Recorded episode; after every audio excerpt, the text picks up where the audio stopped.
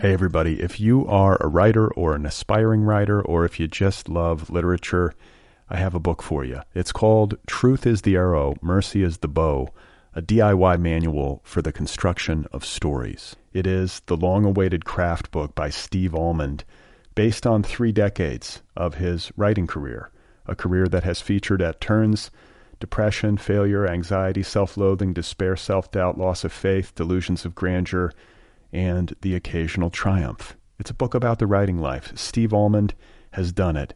He has embraced it, the full catastrophe, and he has lived to tell about it.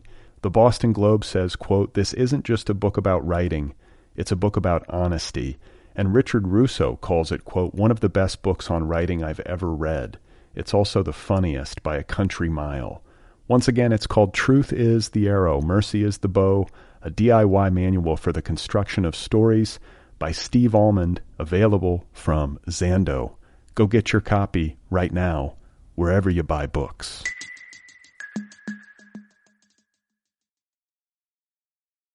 This episode is brought to you by Visit Williamsburg. In Williamsburg, Virginia, there's never too much of a good thing. Whether you're a foodie, a golfer, a history buff, a shopaholic, an outdoor enthusiast, or a thrill seeker You'll find what you came for here and more. So ask yourself, what is it you want? Discover Williamsburg and plan your trip at visitwilliamsburg.com.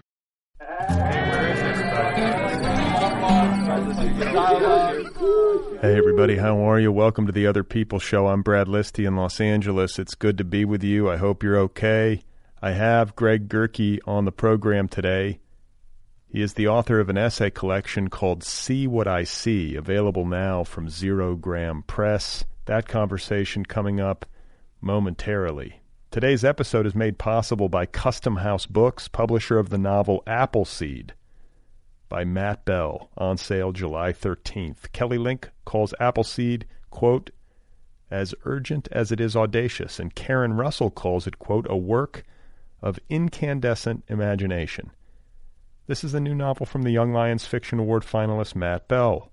It's a breakout book that explores climate change, manifest destiny, humanity's unchecked exploitation of natural resources, and the small but powerful magic contained within every single apple, set in 18th century Ohio, set in 2020's United States, and a thousand years into the future. Matt Bell seamlessly weaves these three narratives together using mythology, folklore, and science fiction. He has written an unforgettable, speculative, epic novel, Appleseed by Matt Bell, available from Custom House Books.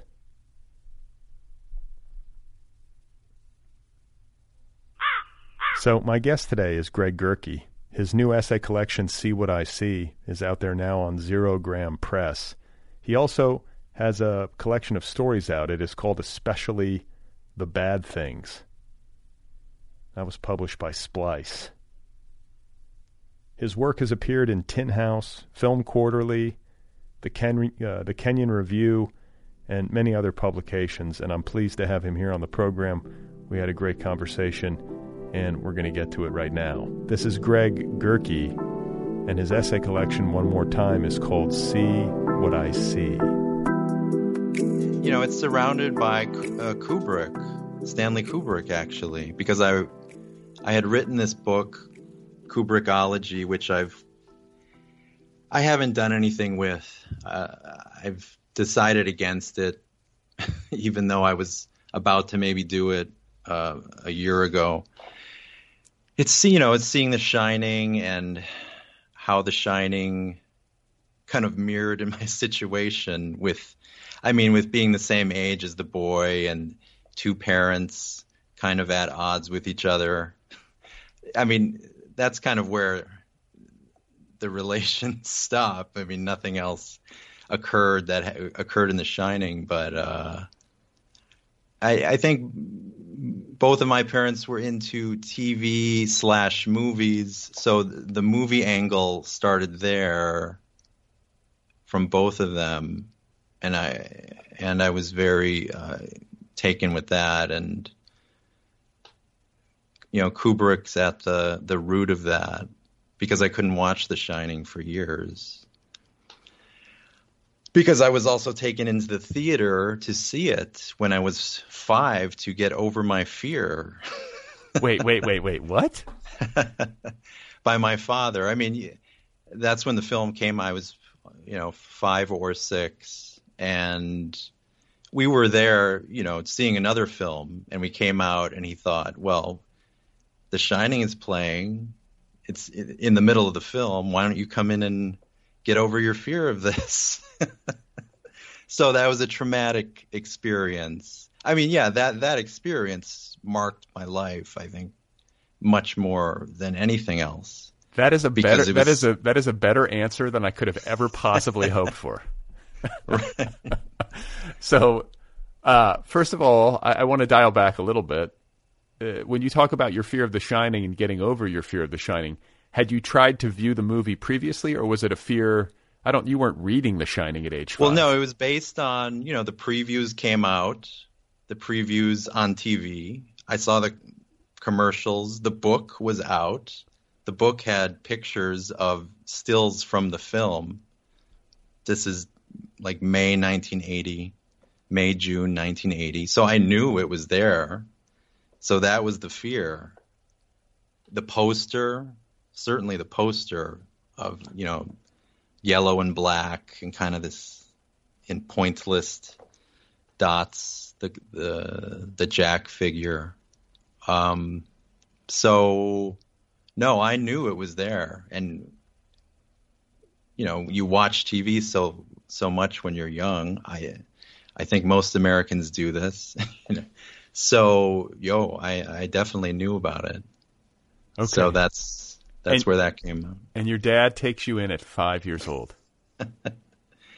Just uh, yeah, in the middle, you know, in the I think it was actually in the beginning where the boy knocks, tries to open the door, but this is when the door is locked to the room you know, he's on his big wheel and he goes to the door to open it, but the door is locked.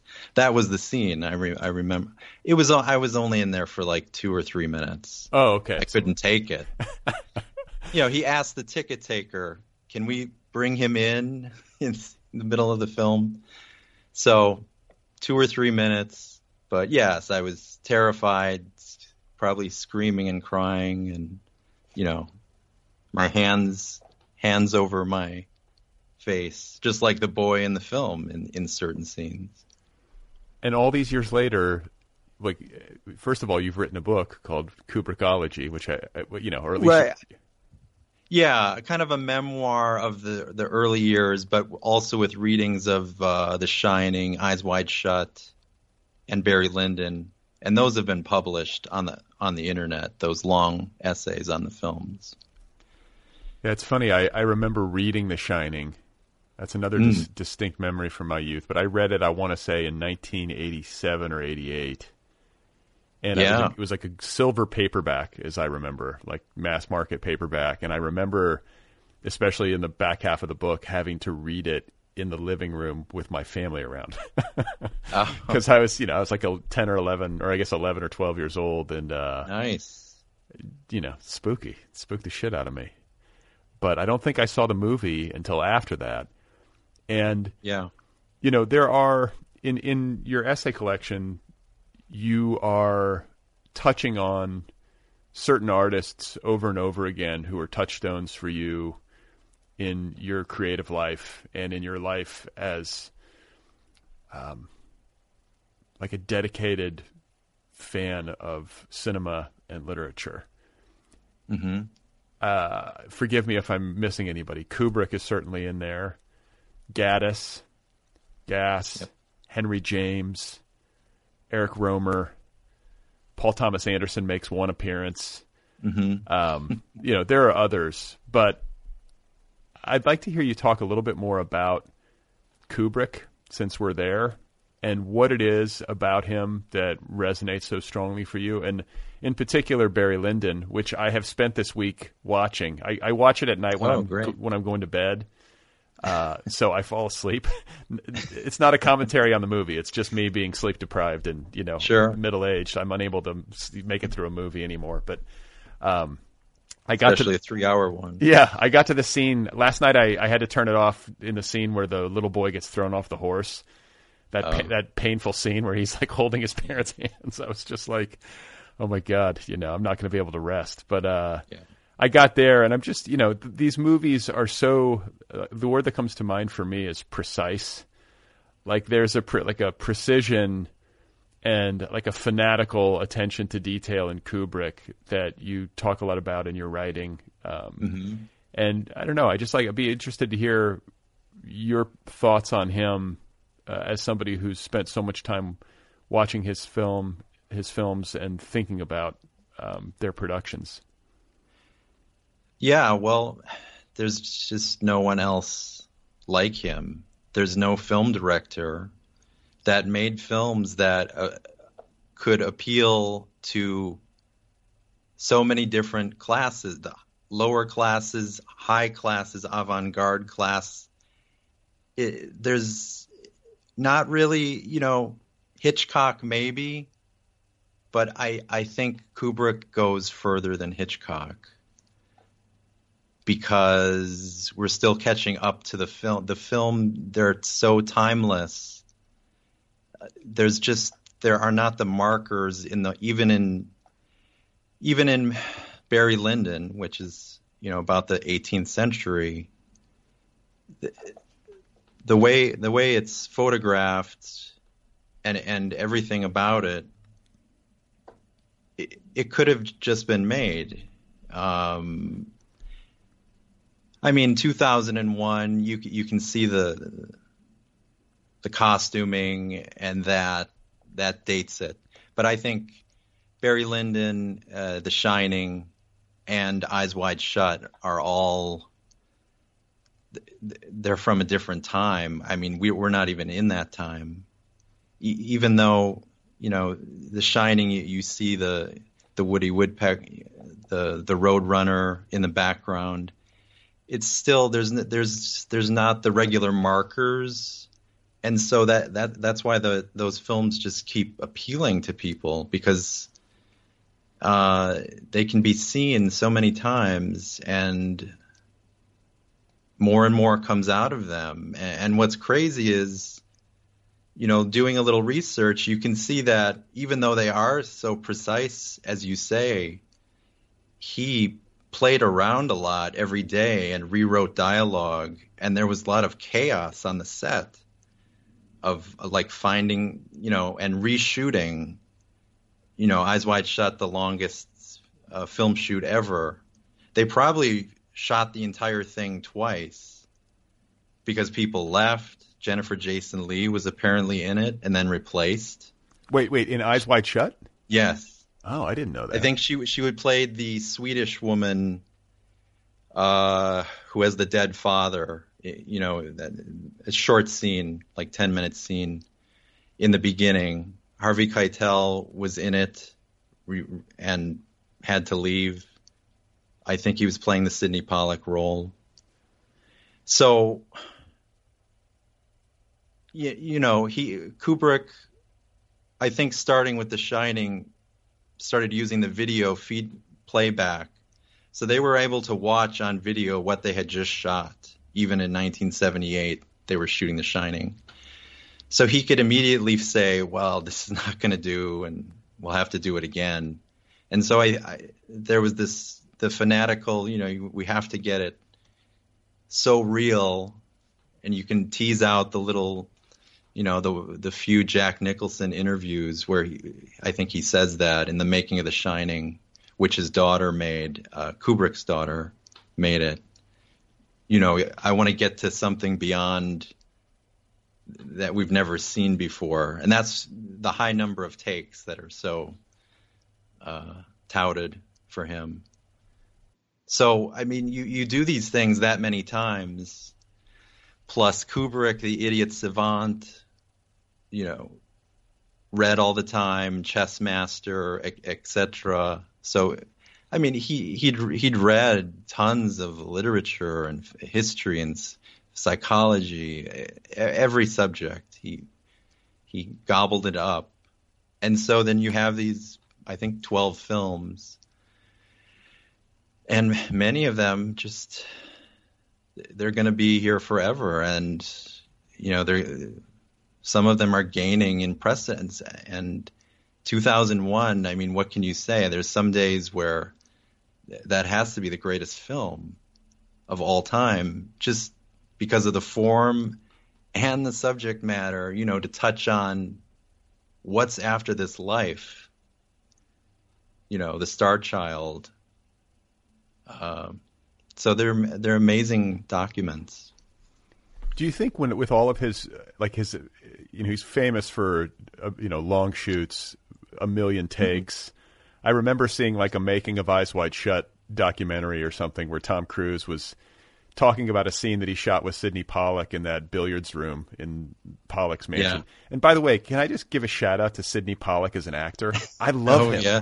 He's the best, like in everything. Yes. You know, I feel like every time he's in a movie, I love it. Um, from Husbands and Wives, Tootsie, uh, yeah. and then yeah. uh, Michael Clayton. He was in. I thought he was like the best thing in Michael Clayton, and mm-hmm. I don't know. He's just always a scene stealer, and I really love him on screen. But um, yeah. anyway, Tom Cruise was talking about shooting a scene with Sydney Pollack in a billiards room, which was a pretty rudimentary scene. Like there wasn't a lot going on. and they yeah. they did like a take. They did another take. They might have done like ten takes, and Tom Cruise was thinking like, "I got this." And it was like a month later, they were still shooting that scene. You know, like it's something like that. You know, he just yeah. it was his introduction to the like incredibly detailed approach to film direction that Kubrick was famous yes. for. Yes, yes. And I, as an extension of that anecdote, the question I would have for you, as somebody who's studied this more closely than I have, is that do you think Kubrick knew what he was looking for, or do you think that he only knew it once he saw it? Do you know what I'm saying? Like, did he have a vision yes. in his mind, or did he just do a million takes to cover himself and then figure it out in the edit? No, I think he. Uh, it, someone even said about him that he knows what he doesn't want. He knows that much so you, yeah, you had to bring off what he wants, which you know he chose certain actors for their star capability, and he chose certain non-actors because a few of the films are filled with, uh, you know, not stars, like Full Metal Jacket, 2001, you know, uh, so he and again that chaos thing where you know he shut down Barry Lyndon for four months because they he just was not satisfied with the locations. And it drove the production designer. I think he the production designer had a nervous breakdown. Uh, did win the Oscar for art direction later but he, was I, he was famous just for pushing people to the end of their of, of their limits. And, and, you know, I think he was on this.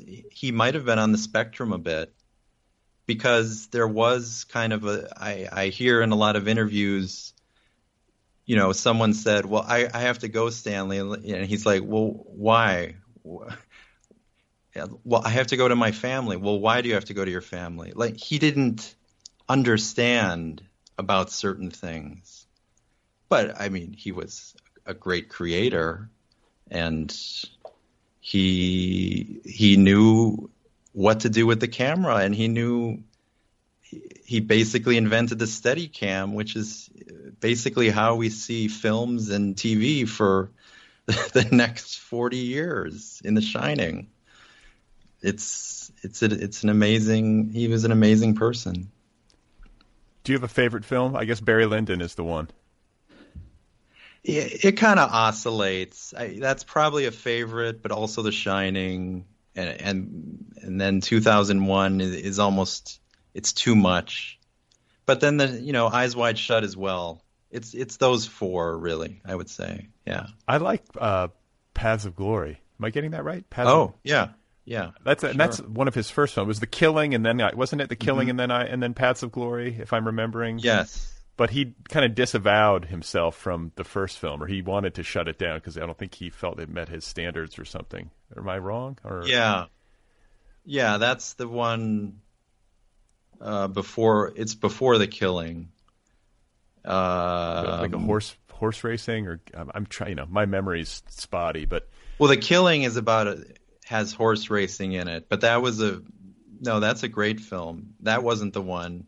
The first one uh, was made maybe five years before that, and Paul Mazursky was in it. Actually, I can't remember. He he did try to gobble up the all the negatives and destroy them. Right. It's not too. I've seen it. It's not. I mean, there are sparkles, but it's not. It's not too memorable. The Killer's Kiss is the next one, and then The Killing, both two noir films, and then Paths of Glory. Got it. Yeah, yeah. I just I, I, remember seeing Paths of Glory and feeling like it was uh, incredibly strong, like for early career oh, work. Yeah. I, w- I was very impressed with it.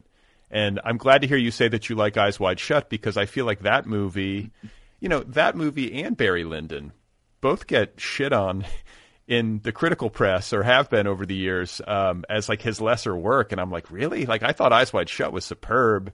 No. And Barry yeah. Lyndon, like Barry Lyndon won, I was reading up on it, um, you know, preparing for this conversation. And um, I want to say that um, Ryan O'Neal got the Razzie or whatever for like worst performance. you know, so like Yeah. in its moment, in its moment, it was looked not looked upon in the way that it, you know, it has is looked upon now. Like it's aged much better than I think people might have anticipated.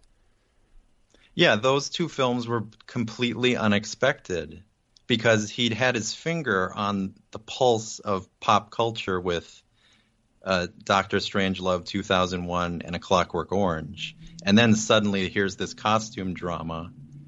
And then Eyes Wide Shut, he of course had died. People were expecting this sex romp, and it's quite. I mean, there's a little of that, but it's it's really about long relationships and the things we hide from each other in those long relationships. Uh, and yeah, the critics, most of the critics were not ready to cope with that. But it's a great Yeah. film. I love that film. Yeah. Hey, everybody. If you are a writer or an aspiring writer, or if you just love literature, I have a book for you. It's called Truth is the Arrow, Mercy is the Bow, a DIY manual for the construction of stories. It is the long awaited craft book by Steve Almond, based on three decades of his writing career, a career that has featured at turns depression, failure, anxiety, self loathing, despair, self doubt, loss of faith, delusions of grandeur, and the occasional triumph. It's a book about the writing life. Steve Almond has done it. He has embraced it, the full catastrophe, and he has lived to tell about it. The Boston Globe says, quote, This isn't just a book about writing, it's a book about honesty. And Richard Russo calls it, quote, one of the best books on writing I've ever read. It's also the funniest by a country mile. Once again, it's called Truth is the Arrow, Mercy is the Bow, a DIY manual for the construction of stories by Steve Almond, available from Zando. Go get your copy right now, wherever you buy books. Another day is here, and you're ready for it. What to wear? Check. Breakfast, lunch, and dinner? Check. Planning for what's next and how to save for it? That's where Bank of America can help. For your financial to-dos, Bank of America has experts ready to help get you closer to your goals. Get started at one of our local financial centers or 24-7 in our mobile banking app. Find a location near you at bankofamerica.com slash talk to us. What would you like the power to do? Mobile banking requires downloading the app and is only available for select devices. Message and data rates may apply. Bank of America and a member FDIC. Um, do you have any sense that there's kind of an, an heir apparent or an, like a an heir to Stanley Kubrick who's currently working? Like, I'm, would Paul Thomas Anderson be the closest thing? Somebody who's making films that really have something to say and and, and also saying a lot of different things. I feel like that's kind of the direction he's headed in his career. Probably in America, yeah. I, he would be the one. though I wasn't loving Phantom Thread as everyone else was. I thought it was a little step down from the last two, which I think were his best. The, the Master and Inherent Vice, I think, were, are his two full fullest films.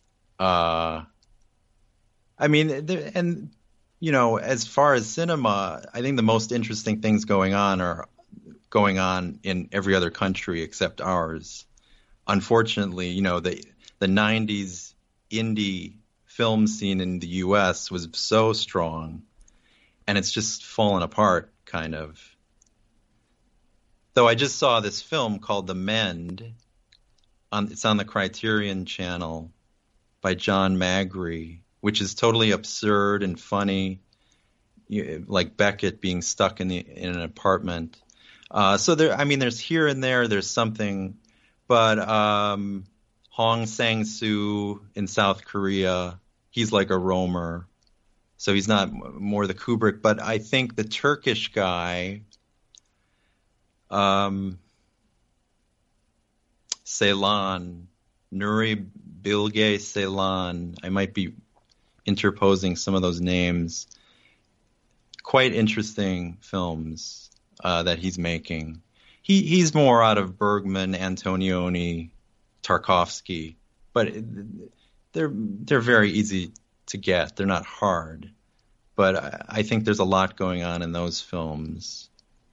Um, then we have Malick and Lynch. We have Malick, Lynch, and Anderson. I think those are the the three. We'll see what Malick does next. I mean, I think I was getting a little. even the the latest one about the war. I, I just I didn't even I didn't finish it not because I didn't like it. I just you know, thing other things came up, but we'll see what he does next. It's interesting his his career arc because he made those two masterpieces in the late seventies, I guess early 80s, or was it all late 70s? I'm thinking of Badlands. 70s. Yeah, Badlands and Days of Heaven.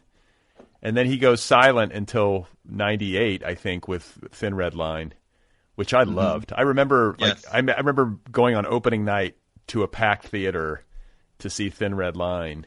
Nice. And I always was like dragging friends of mine who had like no real interest.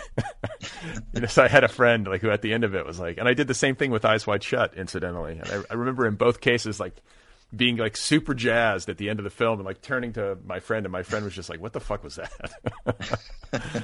um, but yeah, he's just he had like this big, huge gap of nothing, and then yeah. over the past two decades has made quite a few films in his late life. Yeah. Uh, what was he doing? Do you know what he was doing in those like gap years between Days of Heaven and?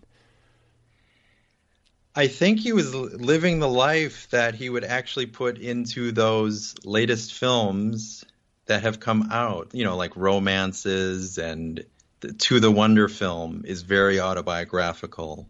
I can't abide Ben Affleck's acting, but you know, I'm hoping one day there's going to be a way to uh, digitally insert a different actor into the role so I can watch him or or let's say, you know, someone like Daniel Day-Lewis play that role over so I don't have to see Ben Affleck. Uh, but I mean, some of the f- stuff in that film is still stunning. I mean, the, the photography. Uh, but I think he was he lived in France or something. So you know, there are scenes of To the Wonder in France, and and he's doing stuff in Texas. I I I think you know he, he probably just didn't have anything to say really, and uh, I think he was writing some screenplays too, uh, and maybe working on his his Heidegger thoughts because he he'd done a Heidegger a thesis on Heidegger, I believe. So I think you know he was he's doing some reading for 20 years and I mean that like what a novel what a novel concept. Like I, didn't have anything to say you know so I just yeah. kept my mouth shut. That almost never happens these days. Like even, if you have nothing to say you can say something right. you, you know you tweet about it. But uh, I remember like while we're in this world like Malick was a huge like that that uh, seeing Badlands and Days of Heaven really struck Mm-hmm. me. Um, Yeah. I remember seeing Blue Velvet, being really struck by it, and then I remember also seeing Boogie Nights when it came out. I think you and I are the same generation Yeah. age range, and Yeah, I'm a year younger, uh, older maybe. Okay, but going to the theater and seeing Boogie Nights, I would have been 22. hmm And Paul Thomas Anderson made that when he was 27. and I had just come out of film school, uh, you know, whatever passes for going to college. Uh-huh. I was a very disinterested undergraduate student, but uh, I remember just like looking at my buddy and being like, "Fuck!" Like he's five years older than we are. like I can barely operate a camera. You know, like this guy is just way beyond. Yeah. Like he, it was very obvious. Like this is the this is our guy. Like our generation's Scorsese or whatever you know comparison you want to Yeah. make. Like it just it was such a big talent, and it was he was so young to you know, and so I guess like. I'm impressed at the technical level. I'm impressed that he wrote the script and shot it. What I'm also impressed with when it comes to Kubrick, Lynch, Malick, any of them, anybody who's making films that fall outside of the Marvel universe, um, is the achievement of getting the fucking thing made in the first place. Like getting the money and how did like how do you even wrangle all of those forces? Like the the social and the business achievement of being able to make a film that does not hold like a reasonable degree of promise of profitability. You know what I'm saying? In in this environment, just seems like that that's almost as impressive as the piece of art itself. Yeah. With John Cassavetes, who would be on that list for me, he would be the perfect, you know, he's the father of American independent cinema. And he basically funded a lot of his films. He even self distributed a few of them, which is unheard of. And he self distributed the best uh, one, The Woman Under the Influence, which went on to make a lot of money and get nominated for Oscars. Uh, so I think, you know, these guys. The, Scorsese said it too. I mean, was Scorsese would talk to Cassavetes. They knew each other, you know, when, in New York, and I think Scorsese showed him Boxcar Bertha, which was Scorsese's second film, and Cassavetes said, "You just wasted two years of your life making a piece of shit." He says, "Don't you have anything you know you're passionate about? Not this Roger Corman, which it was a Roger Corman type of film." And he well, Scorsese said, "Well, yeah, I have this script called Mean Streets. Well, go do it. Do that one." Cassavetes, you know, he made he influenced people to to follow their passion, and I think that what it was all what's it all about. And then we have Scorsese with Mean Streets, so everything it's all connected. Well, I didn't, I didn't, uh, I didn't know that. I didn't know that Cassavetes had had that impact on Scorsese, but it's Yeah. it makes sense to me that he would have because uh, I find John Cassavetes as a talker and a thinker about being a creative person and like what it actually means to be an artist in our society and the culture like as good and as inspiring as anybody uh, there's Yeah. a, a book of collected interviews i think that i read with like a highlighter you know just every page you know like so just into him as a thinker and as a person who was willing to risk so much to do his thing. He had such confidence, you know, like Yeah. he was willing to just go broke and like swipe his credit card and you know, do whatever it took, you know. He was just he was heroic in that way and very inspiring and um like just such a force of nature, so much energy. Yeah, Th those people are going missing, though. I I think in our influencer days, you know, and TikTok or whatever you call these days, uh, you know, less and less of those people. And that's that's not good. I agree. I think. Well, and and also like I think the loss, and I know I'm I'm going to sound like a, you know, an old person grumbling, but the loss of the theatrical experience for cinema is not a small loss. It's not the same thing to watch a movie on your phone. It's No. ju- it's just not. And the communal nature of cinema, sitting in a dark room with strangers and sharing that like psychic space, hearing the laughter and the gasps and the reactions of people in that room, that was all part of it. You know, going to see Raiders of the Lost Ark when I was a kid in a theater. Had Yep. I seen that for the first time, even even on a flat screen, you know, even on like one of these televisions with the right aspect ratio, even that's mm-hmm. not the same thing. And I don't. I will go to the mat defending that position. You know, we like if I were the John Cassavetes of today, you know, if I were Paul Thomas Anderson and I'm making, I, he's making a film or he's, I think he's in post production or maybe even done with his next film. And I'm looking at putting it out into the world, and my options are to do like what? A premiere, maybe a very limited theatrical uh, theatrical release, and then it, all of a sudden it's on Amazon or something. What a bummer. Yeah. You know, like I want people to be in the theater seeing this film that I've labored over every frame of.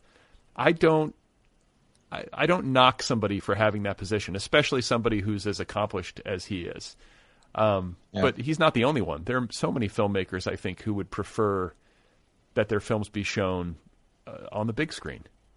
Yes. Yeah. I mean, it's you can't fast forward and rewind. You can't stop it. That's the whole po- point. If you went to the bathroom, well, you're you're just going to miss that. And you're, you know, maybe you need to hold it in. Right, right. if, Maybe you should not have had that Monster Energy drink before the movie. Right. and if the film is good enough, I remember times I couldn't leave the seat. You know, you just can't. It's too transfixing to see something like that, and you gotta you gotta stay. And it's it, and you're seeing the action, the, the film, the grain of the film, which is very hard to imagine, but it's it's not su- supposed to be digitized.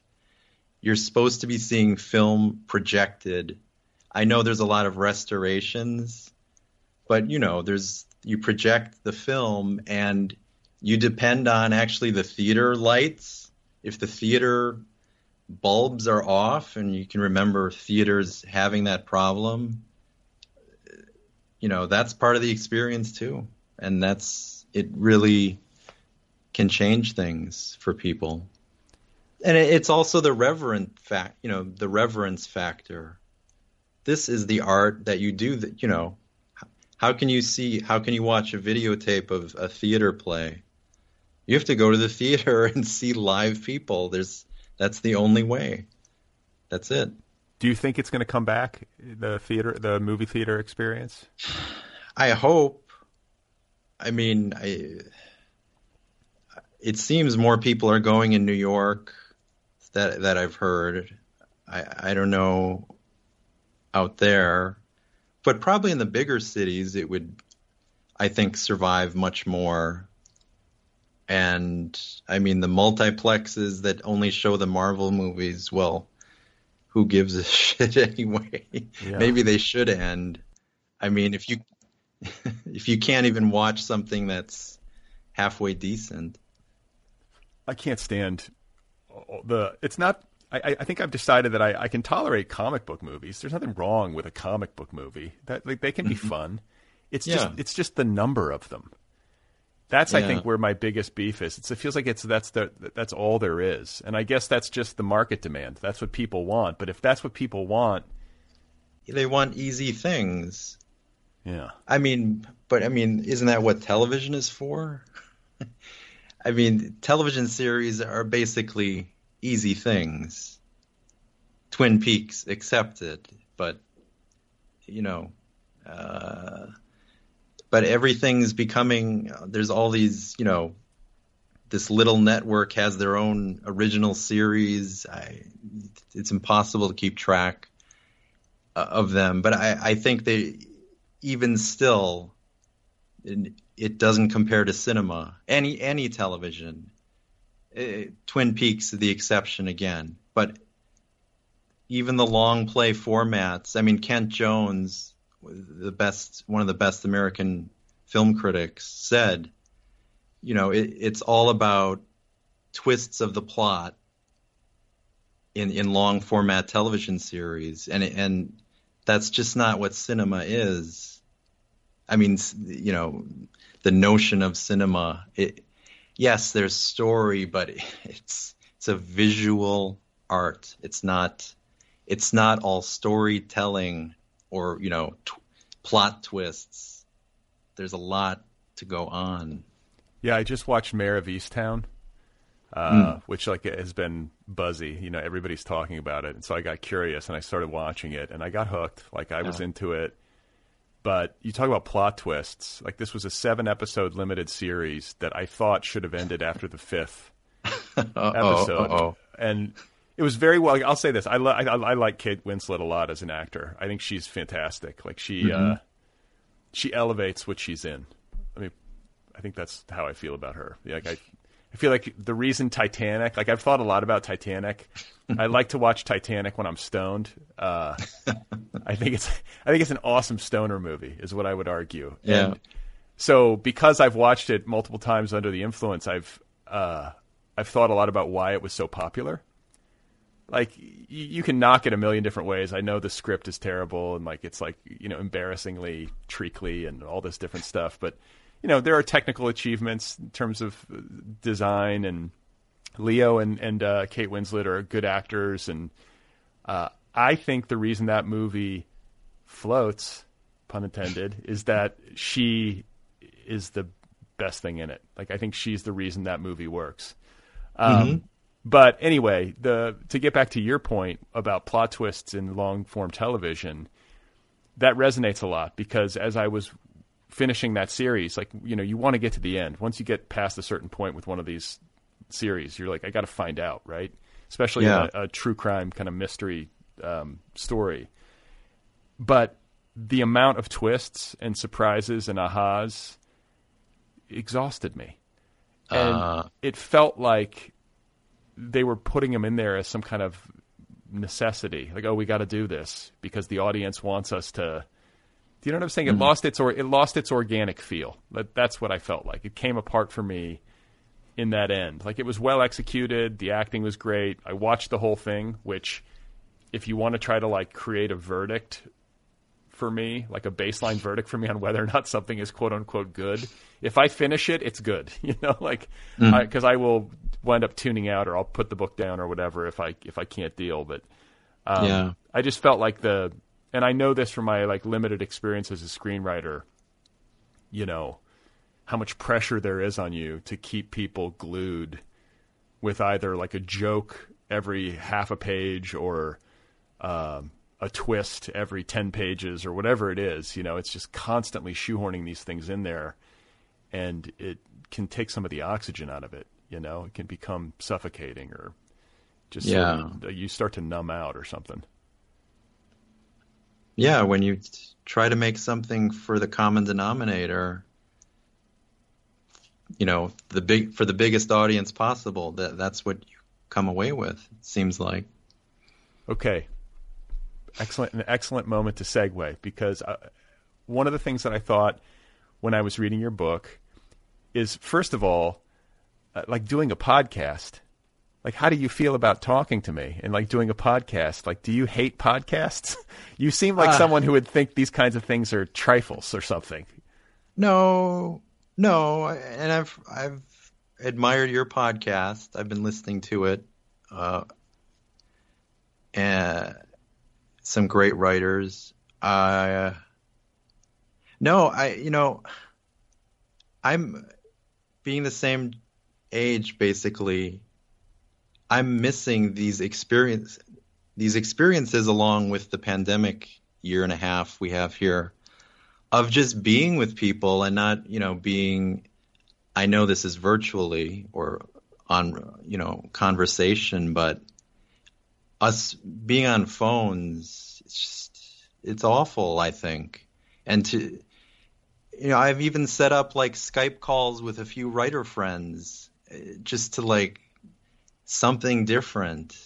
Uh, but you know, but even before the pandemic, I'd noticed people were getting together less and less. I mean, we have kids too, that plays a factor, but the the way younger people meet each other uh, with all the the apps and you know dating with seeing a profile. And we're from a time where you you went out and danced or and, and I you hear dan- dance clubs are closing down. People don't even go out to see each other anymore. So you know this is refreshing in, in a way uh, and as opposed to some literary events which are uh, I don't know I, I don't know how you feel about literary events, but it's, I'd, hit, I'd it's hit and miss. Rather, it's hit and miss. It depends. Yeah, I'd almost rather never hear people read. I'd rather hear them talk, just like this. Yeah, because the reading experience, unless it's a poet, that's a little different. But the the reading experience is so internal. I think, like, we don't need that. Like uh, going to hear Gordon Lish, for instance when he had a book come out, he never said a word about it. It was just a monologue for an hour about, you know, wonderful things. And then he'd maybe read a bit of Don DeLillo's old book, the, from the Players. And that was his book launch. he was talking about everything else except himself. It, that's amazing to think. I mean, he's an egomaniac, but still, he he the oral culture we're, we're, losing. You know that he he him him and Harold Bloom. If you've heard these wonderful uh, tapes of Harold Bloom talking in the classroom, these monologues, they were both great orators, and th- I think that's where they both shined, and not in their written work. Just speaking, running the threads together. They there's they're amazing people. I mean, Lish is still alive, but I don't think he's doing any events anymore. Yeah, it's funny. You know, people who are great educators. Uh, I think Lish and Bloom would mm-hmm. qualify. You know, like real, like, like brilliant. Um, I guess academic might be a word, but I find that when I read stuff by teachers, Huh. I'm often most moved by transcripts. Uh, even if they've been edited, polished, shined up a little bit, rather than their prose.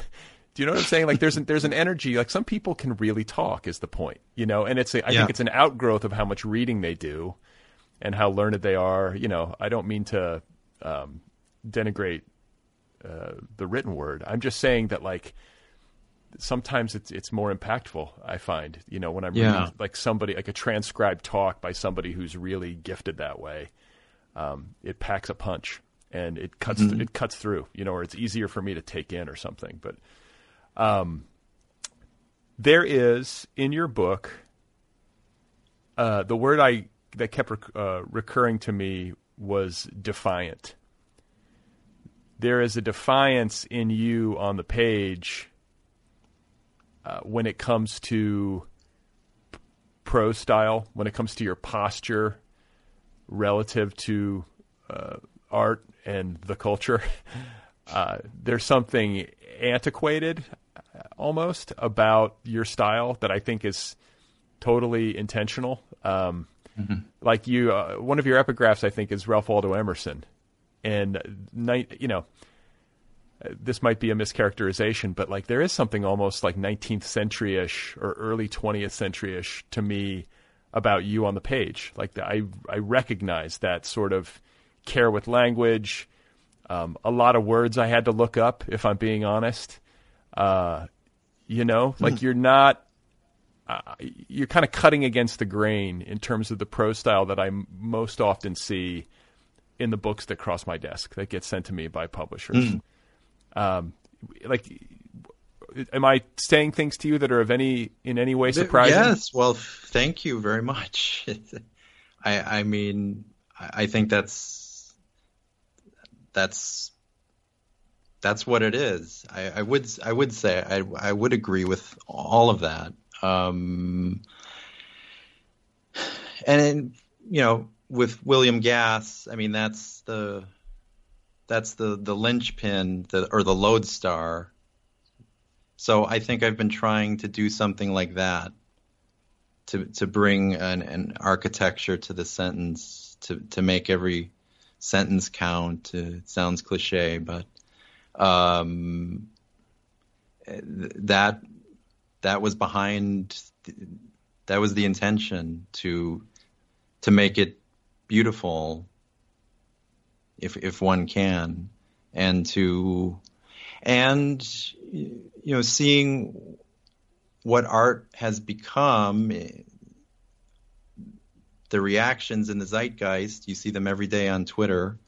Yeah i'm definitely defiant against what's happening to can you know canceling of Shakespeare, etc. Like we haven't gone to him yet, but I'm sure he's next on the list. Uh, you just can't throw away your history, uh, and this is our history. So I, I don't know. We'll see what happens. But yeah, I, there's a lot of reactions. This was through the 2010s. I, I wrote the the book, so you know, times have really changed in the last 10 years. And I, I think this, th- there is a reaction to what has happened. And, uh,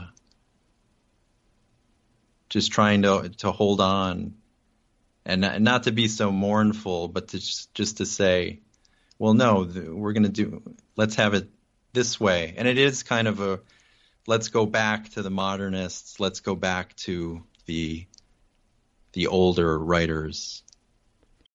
When you need mealtime inspiration, it's worth shopping Kroger, where you'll find over 30,000 mouthwatering choices that excite your inner foodie. And no matter what tasty choice you make, you'll enjoy our everyday low prices, plus extra ways to save, like digital coupons worth over $600 each week. You can also save up to $1 off per gallon at the pump with fuel points. More savings and more inspiring flavors make shopping Kroger worth it every time. Kroger, fresh for everyone. Fuel restrictions apply. What about people listening, uh, in particular, maybe younger people, but it could be anybody, who might mm-hmm. be listening to us saying, like, man, these are some grumpy middle aged dudes who just are resistant to change. Like, aren't we kind of like right where, like, isn't it kind of cliche for people at our stage of life to be grumbling about how art isn't the same as it used to be and it used to be better or you know certain aspects of it anyway you know the movie theater yeah. experience that we were talking about. Like uh, maybe is is that what's happening to us? Are we just becoming old and grumpy? Well, or, or do we have a point? I think a little bit but i think this can really be nailed down i think to the year 2000 i think that was the real shift in both literature and cinema. Something happened and from that date onward, there has been much, much less great art. And people were talking about it. Maybe it's because that's when the conglomerates really got into the book industry. Certainly, I mean they were already there in the film, but much. You know, you remember the late '90s and the mid '90s, Foster Wallace, uh, you know, DeLillo, etc there has been nothing like that uh, in fi- I'm mainly talking fiction, um, but even poetry has certainly fallen off. Something happened then. I, I, I just it's hard to put, but I think it's about money and conglomerates and uh, no, there is there is a bounty of great art in the past, and there's been a steep drop off in the last 20 years. There's there's no doubt in my mind. Um, technology played a big part in this as well. The internet started to rev up around the year 2000. Social media in the last 10 years. So our concerns have been like elsewhere. We we want more attention. We don't want to make great art necessarily. You know, video uh, um, reviews for not reviews, but when books come out, there was this whole thing, you know, making a video. What what, what was that called? Like a trailer, like a book trailer. A trailer, book trailer. yeah, a book trailer. So there was this movement towards that, and you know, there's still a lot of amazing things going on in the small press world, which a lot of people still ignore, including the gatekeepers, the New York Times, Harper's, the LRB, who's never even reviewed Christine Schutt, for instance, or Joseph McElroy. He's 90 years old now, one of our great writers. They've never been reviewed in Harper's long, long form or the LRB. M- many people. Uh, Antonio uh, Lobo Antunes, a Portuguese writer, has never been reviewed. There's so there's these many great things out there that the gatekeepers are still eh, stopping us from, and I think there's some defiance that you you see. I'm defiant. I'm angry about that, and you know we we need to keep opening up and and looking elsewhere and, not just the same Ben Lerner, Rachel Cusk, Ben Lerner, Rachel Cusk. No, there's a there's a lot of books out there and a lot of people that are getting ignored, and someone needs to step up and and change that. Yeah, I, I could not agree more. I've had arguments in the past with writer friends of mine about you know, it's like always along the lines of like why certain books cut through. That's usually the context of the conversation. So it's like, why did this book find such a big audience? And yeah. it's a, and it's a good book. You know, it's not to knock the book, but it's just like why this one? And I've had friends of mine in the past say, well, it's just good. It's just better. You know what I'm saying? Like it's it's kind of like this argument that like the cream rises to the top. And mm. I bristle against that because it doesn't square with my experience as a reader. I'll read a great book, and then a few weeks later, I'll read another what I consider to be just like a wonderful book that gets 400 readers. You know what I'm saying? That doesn't get reviewed, that nobody gives a shit about. And I'm like, this is a masterpiece, you know, like for my money. And it, it's very frustrating. I think it's part of the reason why I keep doing this show is that I'm just like, well, you know, someone's got to like, you, you got to, you got to make some noise and agitate for books. It's just, it's, it's, uh, deeply frustrating to me to see such good work go unnoticed. And I think a lot yeah. about it, as do you, you know, like, is it technology? Is it the conglomeration? Certainly at the big publishing houses, like it can't be good that that much corporate power is running the arts, you know, that concentrated corporate power. Like we've got to make it more diffuse. It seems like a much healthier ecosystem. But also just that the gates or or the barrier to entry in terms of who can make a book. I mean, there's so many, you know, like, like part of it is that it's just a flooded market. So I feel like I'm talking out of both sides of my mouth in some respects because it's like I want the, I want there to be um, more great work recognized, but I also seem to say that like they're publishing too much or there's too many books out there and I don't know if there's any way to put that genie back in the bottle. Like same thing goes with film, you know, now that there's YouTube and Vimeo and you can make a movie with your iPhone, like I think it's just a different world, you know, to operate yeah. in, and um, you know h- how that affects the ability for really great work to find an audience.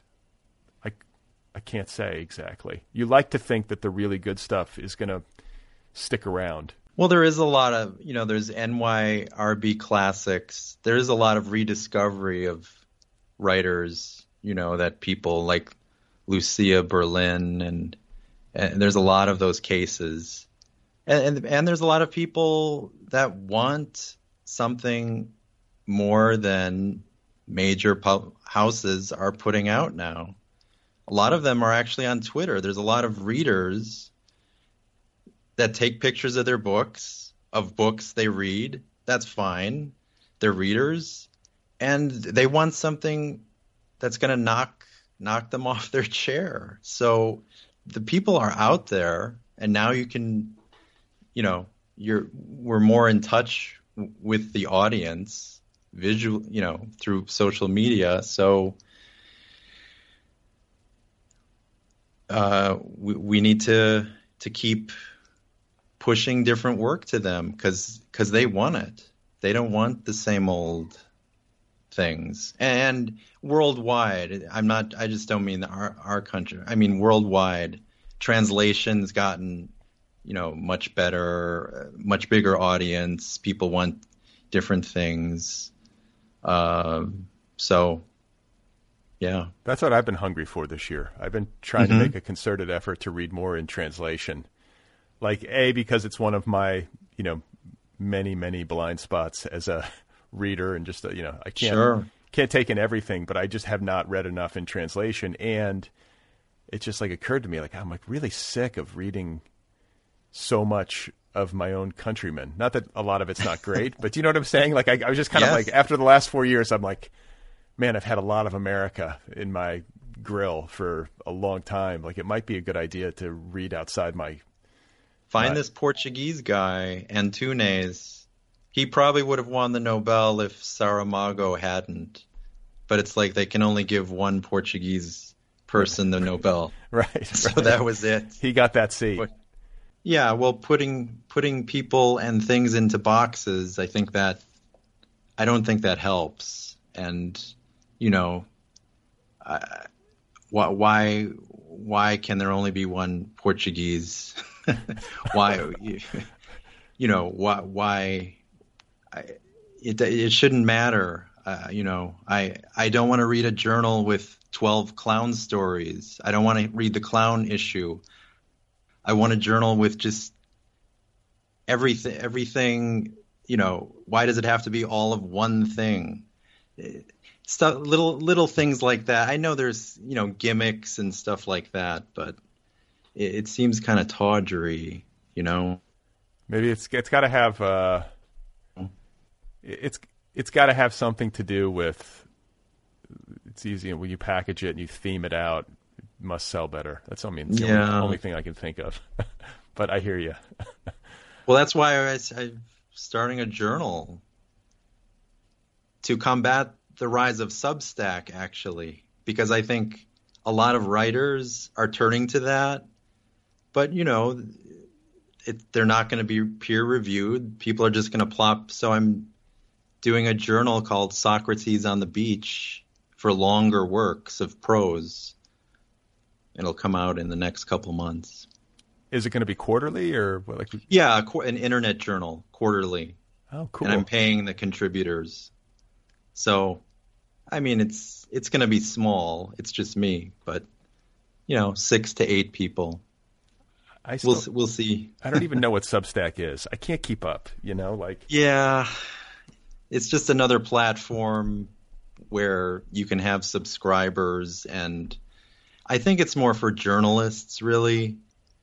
There are people that, you know, write on books, let's say, or film, but I think the people that want to read thousands of articles about Senate and all political things, which I do not want to read any of them anymore for years. Right.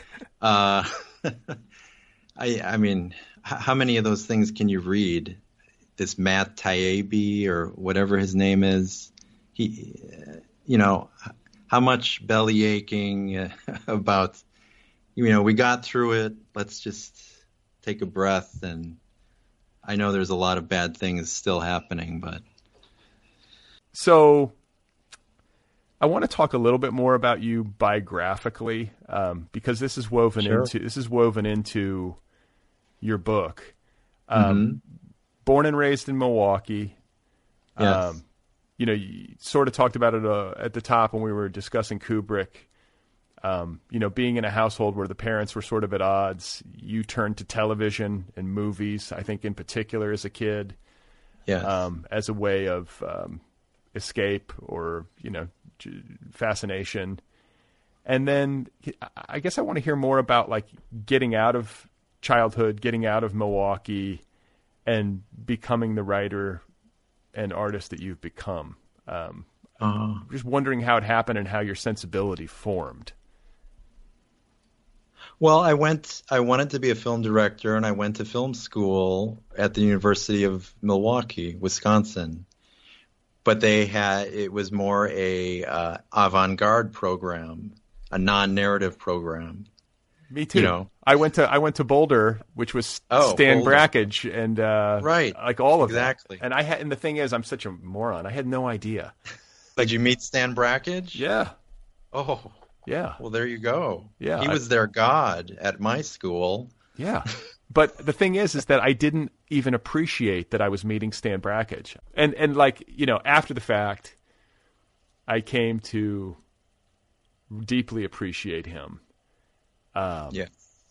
like he's a hero even you know of mine and it's just and i also just ache for like what a missed opportunity it was to like sit at his knee and learn um but i think the hand painted films in particular are just uh remarkable you know it's a different kind of film you got to be you know prepared Dog Star Man too is yeah amazing. yeah, amazing. So anyway, we share that in common. You went to the University Mm-hmm. of Milwaukee thinking that you were going to be like the next Kubrick, and suddenly you're watching Stan Brakhage's wife give birth.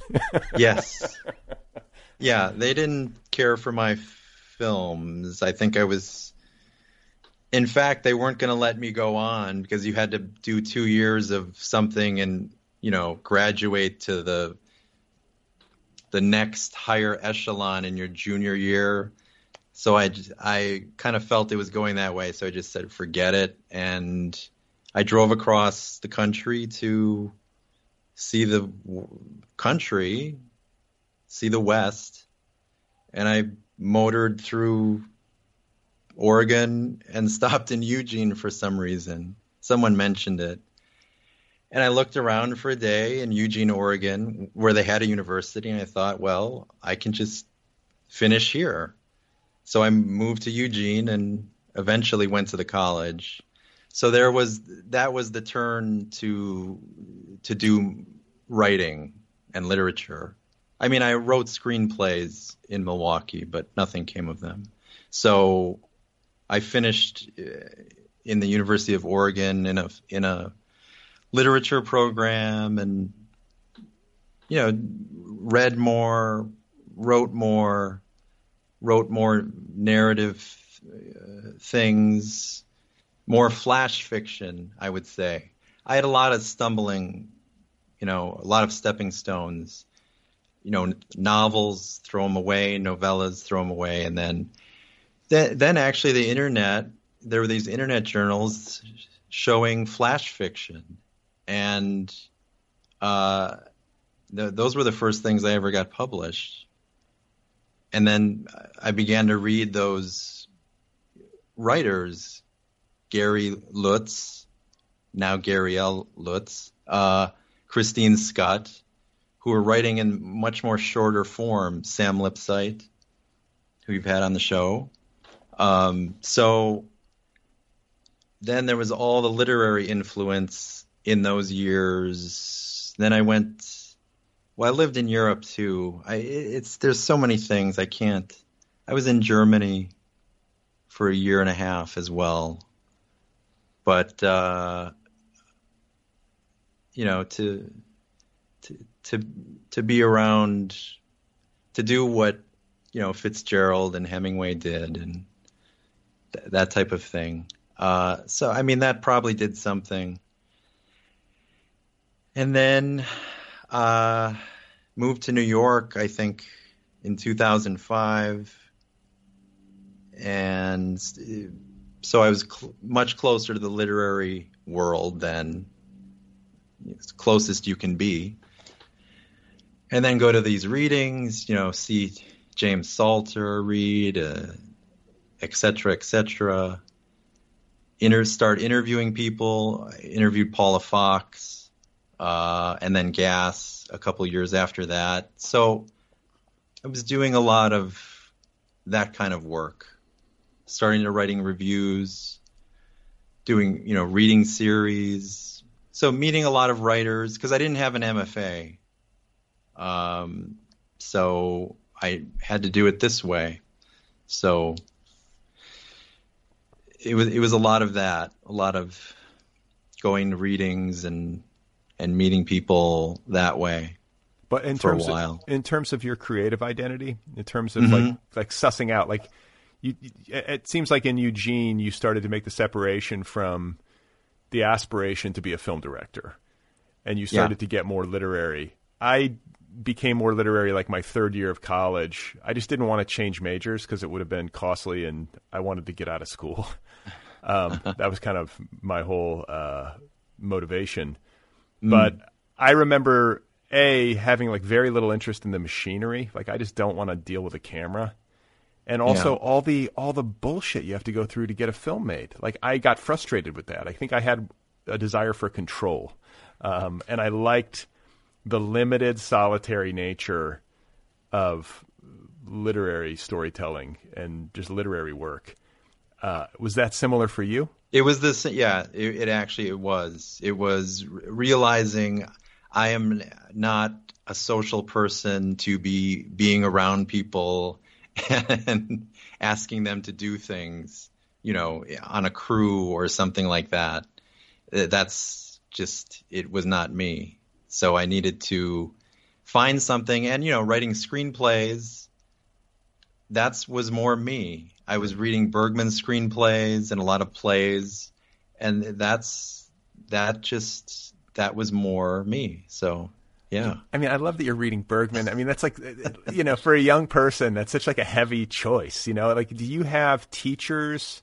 Were there mentors in your life that were super influential, or were you just kind of on the breadcrumb trail? You know, watching movies, figuring out which ones you liked, then reading up on the directors. You know what I'm saying? Was it a little bit, yeah, a little bit of each.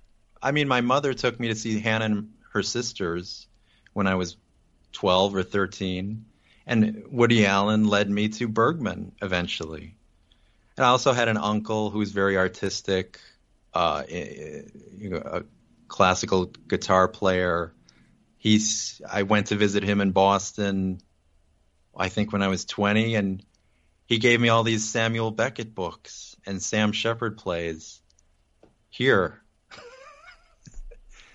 the, encounter with Beckett, you know, Bergman and Beckett were the the the life changers. I mean, Beckett, you know, I I think I read almost everything he wrote in in the in the next two years, and um, so yeah, that uncle, I owe a lot to him.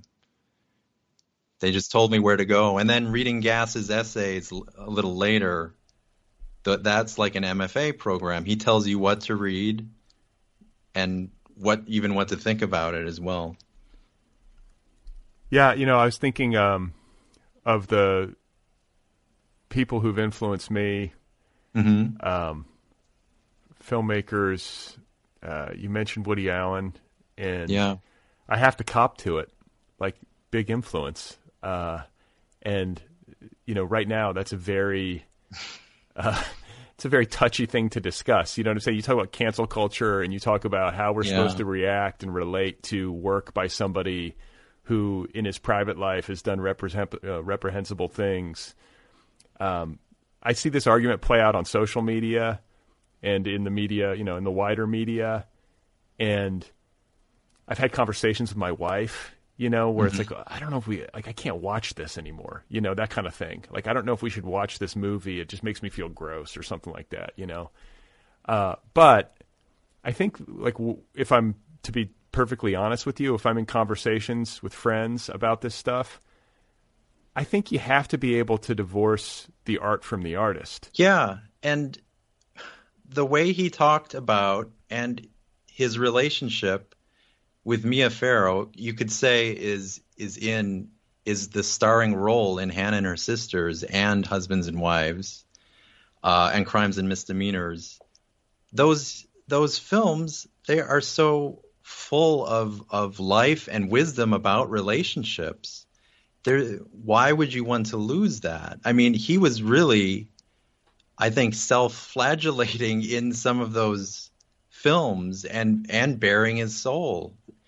I mean, I've I've looked at them recently. There's a lot going on in those films that that it's you know it's pretty wonderful that they were so popular because I think they were important to people's formations just talking about relationships and, and, talking about how men and mostly how men and women butt heads a lot and, and those films were very important i think for a lot of people and uh, and crimes and misdemeanors is amazing mm-hmm. i mean because then you have you have the comedy but you also have murder I mean, a real, a real crime and punishment situation, and that it's there's nothing off about it.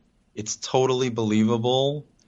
It's know, the acting, the writing, the camera work by the Bergman cinematographer Sven Nykvist did that film, and they're they're just amazing pieces. But you know, Caravaggio killed someone. Are you not going to look at Caravaggio paintings? Right. Maybe, maybe like so. Maybe the answer is that like time has to go by. Like Woody Allen has to die, and like I Probably. get if somebody's been traumatized in a similar way, you know, I can understand how his films might be like the last thing they'd want to see. Um, but I'm just thinking sure. like squarely and as a piece of artwork, like detached from him and all the bullshit of his private life. You know, like just as a piece of art. You know, I think that they're, like you say, Caravaggio, um, every Marlon Brando movie, you know, you start getting right. into the lot the private lives of the actors. Like there's almost, you know, you'd be very limited in what your choices are. The albums on your, you know, at least when you used to have albums, you know, what mm-hmm. records are you going to listen to if your benchmark for behavior is held up against you know the modern rock star you know like yeah i mean are we going to go and are we going to go down the road where well philip seymour hoffman is reprehensible because he died he was a drug addict i mean i could almost see are we really going to start to go to that far with this stuff i Don't mean I can't even. Philip Seymour Hoffman's a saint to me. I can't. Yeah, I'm in that camp. I like uh, that was a rough one for me. Was when he yes. went. That was a that was a big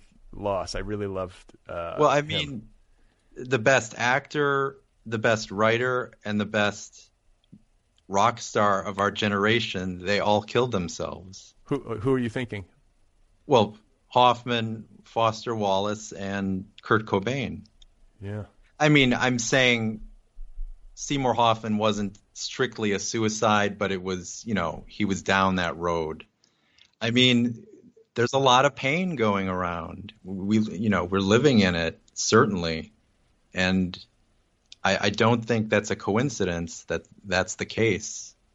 That those three guys who are all around, were around the same age, mid '60s, born in the mid '60s. Mm. Yeah, Foster Wallace is an interesting case because, again, like I, I have borne witness over the years to so much uh, blowback about him, not only his behavior in his private life, but I think there's just a lot of people who think he's overrated, and um, mm-hmm. everyone's entitled to their own opinion. But yeah. what I think, and I just could maybe I'm just missing it, is uh, in terms of just like brain power on the page, like as a person thinking on the page. Oh yeah. Like there's just nothing I've read that comes close. You know, like and, and again, maybe I'm missing it. But like can we at least just acknowledge that this guy was a fucking super genius? Like he was really smart. That doesn't mean yeah. he was like a saint or like a, a super wise person all the time. You know, he had mm-hmm. human suffering obviously, you know, that uh that puts him right down there with the rest of us. You know what I'm saying? Like he struggled a lot as a human being in his relationships and with himself and with mental illness and all of it. But like he let it all hang out too. I mean, good old Neon. That's that story is unbelievable. he was writing about it before it happened. Um, well, I enjoyed reading your book. It it is uh, thank you different than everything that I've read this year, and uh, in recent memory. You know, it truly like stands out in that way. Like I just, uh, I just I found myself feeling like, wow, I just haven't seen anything like this wow. in a while. Uh, you know, and certainly um, admire how much time and effort you put into building each sentence, as you said. There's definitely that feeling, you know, that this is a person who really labored over every line, and you truly care about art, you know, um, in a way that like I'm like, damn, like I'm, you know, I'm outclassed here in terms of like your passion for and the breadth of your reading. Um, and film watching. You know, I've got a lot to catch up on. I, I feel that way so often. I have so many. Yeah. So well, many. it's all spots. there for us. It's, it's it's all you know. There's so much out there. So many books and films. Mm. You know, we'll we'll we'll never uh, we'll never get to them all, but there there's a lot, and I'm I'm discovering stuff every day. The Ascent by this Ukrainian filmmaker, this woman who died when she was young It's called The Ascent from 1977. It it blew me away. I've never I hadn't seen a film like that in 10 years. Where where have you been? Where do you watch most of your films? Like if you're home the Criterion Channel or Mubi. Okay. Movie streaming service. Cool. A lot yeah. of foreign stuff. Yeah. Yeah. Well, that's the thing is that you know this is another one of my like grumpy old man frustrations, but all these different competing streaming services and this vast library of film that we have, and now we have like 50 different things we need to subscribe to to try to find every. You know, it's just it's, the, t- the yeah. tedium of it drives me crazy. it's out of control. Yeah, but I guess like the the flip side of that would be like, you know, everything is accessible in ways that it wasn't previously. You you would you would probably not even have had a chance to see that Ukrainian film that's right. Without these new technologies, so I guess you take the good with the bad. But um, I enjoyed your book. I should say too another line that I highlighted, and I think this comes from your interview with William Gass. Um, which I mean, you know, my listeners would probably be interested to hear a little bit about that, the, the your take and the experience of being with him. But before I get further and before I forget, he, I think he said that being interviewed is bad for the soul. So I just want to I want to flag that and hope that this one was on the lesser side of that. No, th- this was very good, very good. Yeah. And anything you want to share about your time with Gass? Like it's just. It, it was like being with a master. I've called called him the master because he'd written so much. He was almost 90 then. Uh, I just I wrote all these questions, but I didn't even ask th- uh, more than a third of them because I just listened to him, and that that's really what I went there to do, and to to be in his presence and see. And he has this he had this huge library. I mean, it's still there. Uh, he's dead, but you know, I don't know, 50, 100,000 books in this in this large house. It, it was a wonderful experience. Uh, and he's not he and he wasn't a grumpy old man as, as many people might think. He was very funny and welcoming and nice, and uh, it was a, it was a wonderful time. Hmm. Well, I enjoyed. I remember uh, really enjoying that piece you know, because it's uh, yeah. there's that one that there's a couple of them that I I feel like cut against or, or like stand out, you know, as being unique. The combos essay too, because I grew mm. up eating combos. That one I also remember, and the the comparison of their taste, like the vomity taste of combos, resonates deeply. yes. Uh, anyway, it's it's great to meet you. I appreciate uh, the time and the conversation. And thank you. I always ask people if what they're working on, if they have anything in the works. You know, do you have another book in the offing, or are you still thinking about it, or? Uh, no, I'm trying to finish up an, a shorter novel, a shortish novel. Any so, hints, any hints as to what it's about? Uh, people will think it's autofiction, but I'm trying to make something like Naipaul's Enigma of Arrival or Sebald, which you know will throw a fork in the autofiction. But it it will sound like my life, but I have a the the narrator has a brother and I don't have a brother, so there's little things like that. Okay. That I've like trying to throw throw off people. All right. Well, we'll look forward to it. Uh, my thanks once again. Thank you. It was great. All right, guys, there you have it. That is that is uh, Greg Gerke, and his new essay collection is called "See What I See," available now from Zerogram Press. You can find Greg Gerke on the internet at greggerke.com. His handle on Twitter is at Greg underscore Gerke. Once again, the essay collection is called See What I See. Go get your copy right now. The Other People podcast is offered freely. Every single episode of this show is available to you, the listener, free of charge. It's a listener supported show. If you like the program, if you get something from it, if you listen regularly and you have the means, support the show. You can do that at patreon.com slash otherpplpod. That's patreon.com slash other PPL pod. There are different tiers, different levels of support. For as little as $1 a month, you can support this show. And then as you go higher up, you can get stuff a tote bag, a coffee mug, a t shirt. I will write you a postcard. I'll wish you a happy birthday. Patreon.com slash other PPL pod. Support this program. If you would like to write to me, the address is letters at otherppl.com. There is uh, an official Other People with Brad Listi app. Did you know that? It too is free. It's a free app. Go get the app wherever you get your apps. The Other People podcast is uh, available now on YouTube as well. That's a relatively new development. The Other People with Brad Listi show has its own YouTube channel. Go subscribe to the YouTube channel. Smash the subscribe button.